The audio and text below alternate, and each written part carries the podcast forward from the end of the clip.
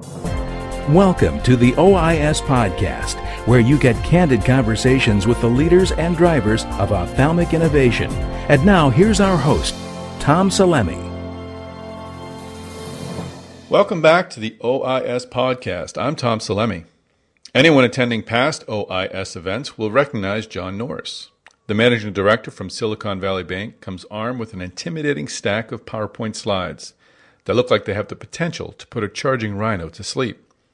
But Norris deftly leads the entire audience through the charts, graphs, and bullet points, leaving everyone in attendance a great deal smarter than they were than when he started. We were lucky to have John Norris give OIS Podcast his undivided attention recently. He shared his insights on IPOs, M&As, and gave us a sneak peek into what he'll be including in his annual report that's due to come out next month. We won't have any PowerPoint slides to share, but I can guarantee you'll learn something. Let's have a listen. Hi, John. Welcome to the OIS podcast. Thanks, Tom. Great to be here. Well, your uh, your report at uh, OIS in Chicago, I thought was one of the, the high points. Uh, it's really uh, something to watch you deliver that much uh, data in uh, in just over ten minutes. And anyone looking at the video on OIS.net will see the time at ten minutes and thirty six seconds. But I think there's probably thirty seconds or so of intro and, and such. So you were you were right on the money. Uh, what's the uh, what's the secret to uh, to making a presentation like that? Is that the skill you've already always had, or is it something you've had to develop? Know, it, I've, I've sort of polished it over time, but in the end, the idea being, in, in situations like like uh, OIS, we try and get as much information out to people in as short a time as possible, with the idea that people can come back and ask questions later and sort of get more data where they need it. But yeah, I think in the end, it's it's having some pretty simple, clear slides and and sort of sticking to what we think is sort of actionable information to to deliver to folks. And I think that that worked out well. Yeah, And and the the backstory to that was you had actually flown flown to Boston the night before, right, to make a presentation, and then flew back in time for your lunchtime presentation in Chicago. So yeah, it was a little harrowing because that was uh, during the time where there was a fire at the at the airport, and so there's a lot of flights that have been delayed. But yeah, I flew. I had an event uh, the night before as part of OIS with some of the speakers, and then flew to Boston that night.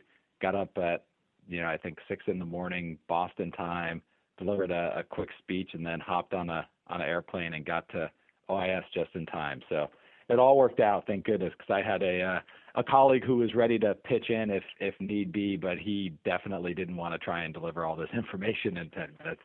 Yeah, we were talking about that as we as we watched the clock. Anyway, you uh, your report in uh, in October went over your annual report for for the previous year, uh, and I think you generally issue your reports in the summertime, right? Yeah, although uh, this year I just released a report in January, uh, right before the JP Morgan conference and uh, and that that report was designed to give a quick overview of what happened in 2014 uh, and compare it to some of the previous years with the idea that a, a more comprehensive report is going to be coming. And instead of doing it in the summer this year, I'm going to really try and get it out in March because I just feel like it's you know, to the extent I can do that, it's much more actionable to people to to look at that a little bit earlier in the year. Oh, okay. I was going to ask then, what what are you working on right now with the timing is a summer, but uh, since it's not anymore, I'm guessing you're up to your uh, up to your shoulders in, in, writing and analyzing. Yeah, definitely, um, and it's going to be similar to to what I've done in the previous years. Although I really want to try and look at some of uh, the the big exits that we're seeing in both device and biotech, and try and stratify those into quartiles, and trying to understand like what what's the what does the top quartile of of exits really look like in terms of time to exit and capital in, um, and as well as indication to try and get a feeling for what the real top performers in the in the industry are looking like since 2009. I think that's going to be an interesting part of the report this year. I look forward to seeing that. What what were some of your preliminary findings about 2014?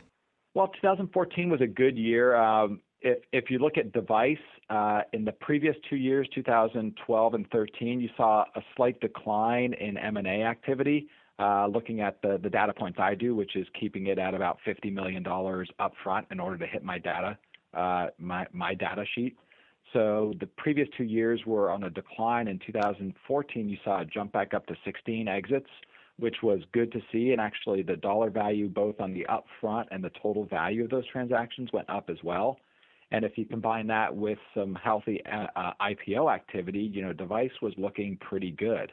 Uh, on the biotech side, you know, you had what everyone thought was a red hot IPO market in 2013, and by my count, there were about 32, 33 venture-backed biopharma companies that went public in 2013, and then 2014 just basically doubled that with 66 venture-backed biopharma IPOs and just so it went from a, a red hot to sort of a white hot market. And I think you know uh, valuations were a little bit down for the IPOs for biopharma as well as the dollars raised, but that's not really a surprise when you see you know, a doubling of IPOs. So um, I think when you look at the total returns back to the sector, and even if you apply you know conservative estimates to you know milestones to be earned as well as let's say sort of uh, conservative estimate of what investors might get from IPOs, it was still just an unbelievable year of somewhere around $22 billion in potential returns back to investors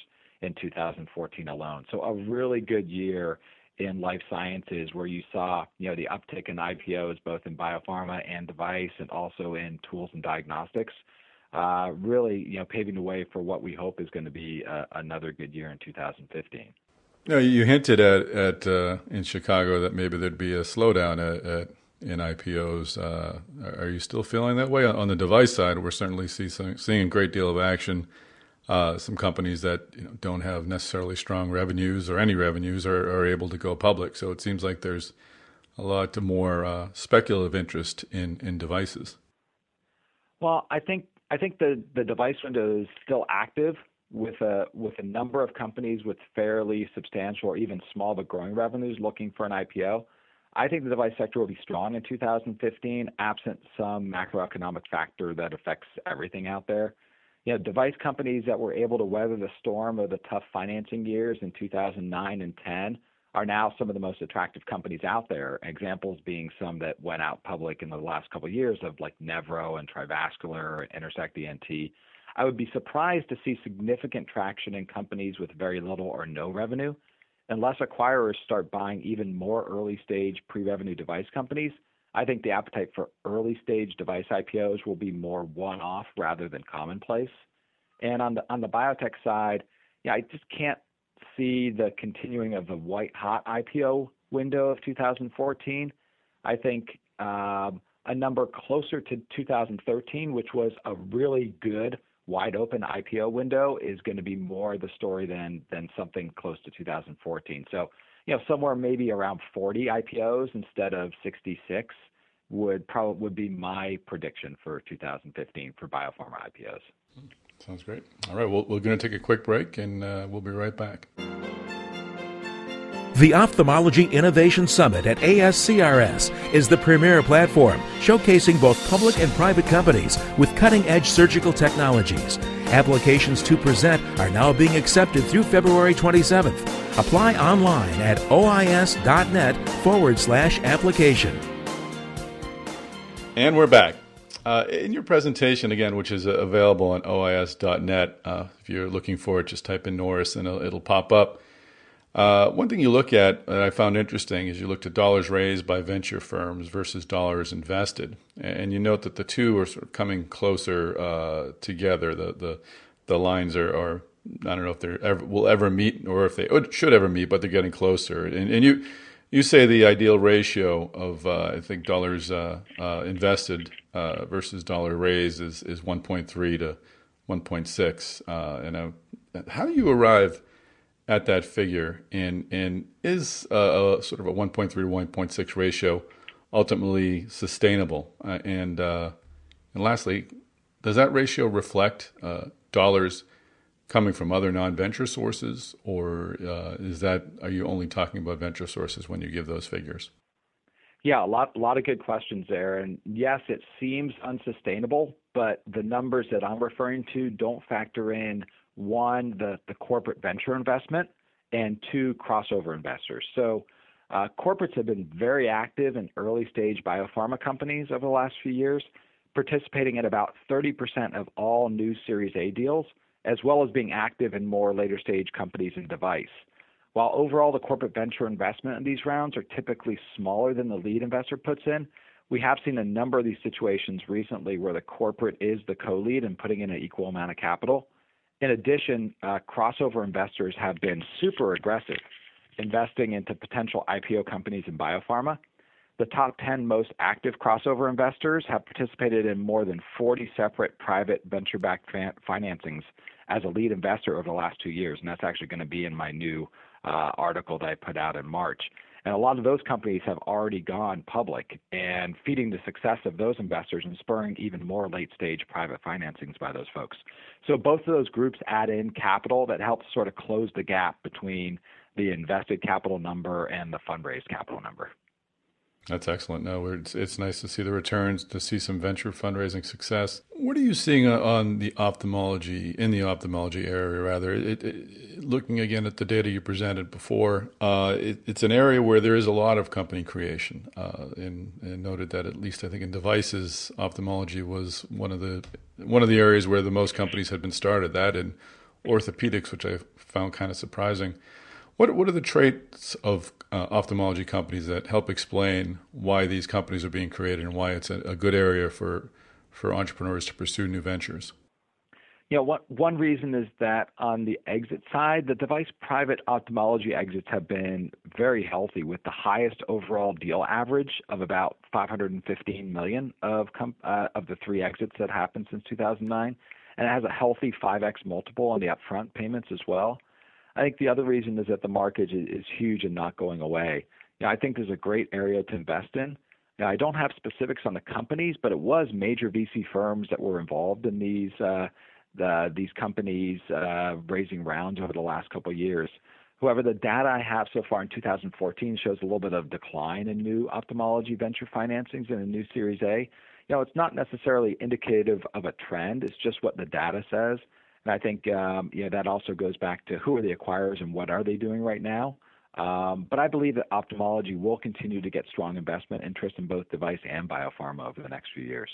And is that dip that you you're early in tracking was that on the biopharma side as well, or, or just device? Yeah, actually, when I when I looked at where the the new investments as well as a new so new investments by new investors, regardless around, as well as new Series A, um, actually, I was seeing more company creation on the biopharma side versus device side. But again, you know, that's a, a one-off on a on a 12 to 24 month period, and that certainly can change because you did see a lot of activity in 2012 in ophthalmology as well as 2013. So, you know, those companies are now running around and not necessarily raising their next round maybe till till 2015. So, yeah, it could just be sort of a little bit of a of a quiet period. But yeah, I am seeing a decline, and it's and it's a little bit more pronounced on the device side than the biopharma side.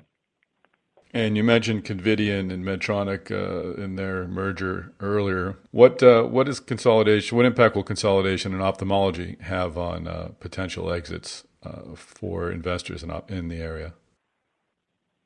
Yeah, I mean, I, I think I think it just goes down back to yeah, the more acquirers that you have out there, the more options you have to engage and um, to to get potentially better returns on your on your exit value as well as potentially getting acquired earlier.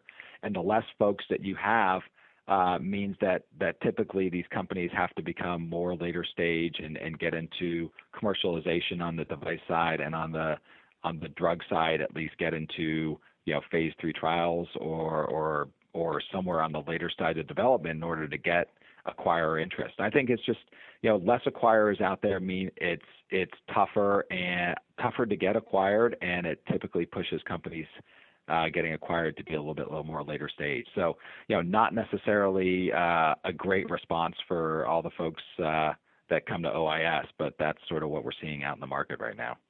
I guess we're all long-term uh, investors or have long-term involvement in this sector, so you got to take right. some of the dips with some of the, the peaks. Again, yeah, exactly, and it's all it's all cyclical, right? I mean, a, a lot of these things uh, can be can be cycles that can be short or long, but I I can't imagine that you know, all the shakeup that we're seeing in sort of the ophthalmology acquirer world is going to be so long-standing that it's going to really affect long-term ability for these companies to get acquired. Great. And final question. Uh, I know you're early in on the compilation of your new report, but is there anything that uh, that popped out at you right away that uh, you were surprised to see and that we'll be surprised to read about in a couple of months?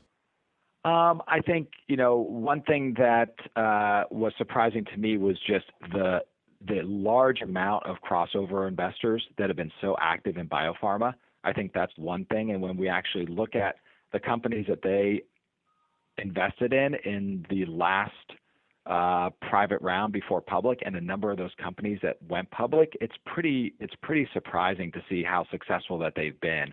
Um, obviously, they're investing into a white hot IPO market, so that's you know that's that's one uh, one reason for their success. But the success begets success, and so I think we'll continue to see strong activity by crossover investors in 2015. The other thing was sort of the emergence of of CNS as a as a hotter area in biotech. It sort of had a little bit of a lull in 2013, but in 2014 there were a number of um, acquisitions, but also a ton of uh, IPOs. I think there were 10 different IPOs in the CNS uh, sector in for for biopharma. And I think on the device side, we continue to see a lot of interest in neuro. Um, I don't think that's necessarily surprising to any of the the folks that that uh, follow the device sector. But again, a, a really good area that's attracting a lot of investment and acquirer interest. And coincidentally, that's an area where there seems to be some agnostic qualities where a, a, CNS biopharma company might have interest in a CNS or a neuro device. So, uh, absolutely, sounds like the sector's just white hot. John, thanks for the time today. Appreciate the uh, the insights. Absolutely, a pleasure. Thank you so much, Tom. Thanks, John Norris, for joining us on the OIS podcast. We look forward to seeing your next report at OIS at AAO in November. And we look forward to seeing many of you at OIS at ASCRS in April. Please make sure you go to OIS.net to register.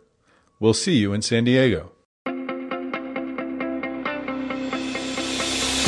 Join the Surgical Ophthalmology Innovators on April 16th in San Diego for OIS at ASCRS, where you will see and meet the leading companies and clinicians.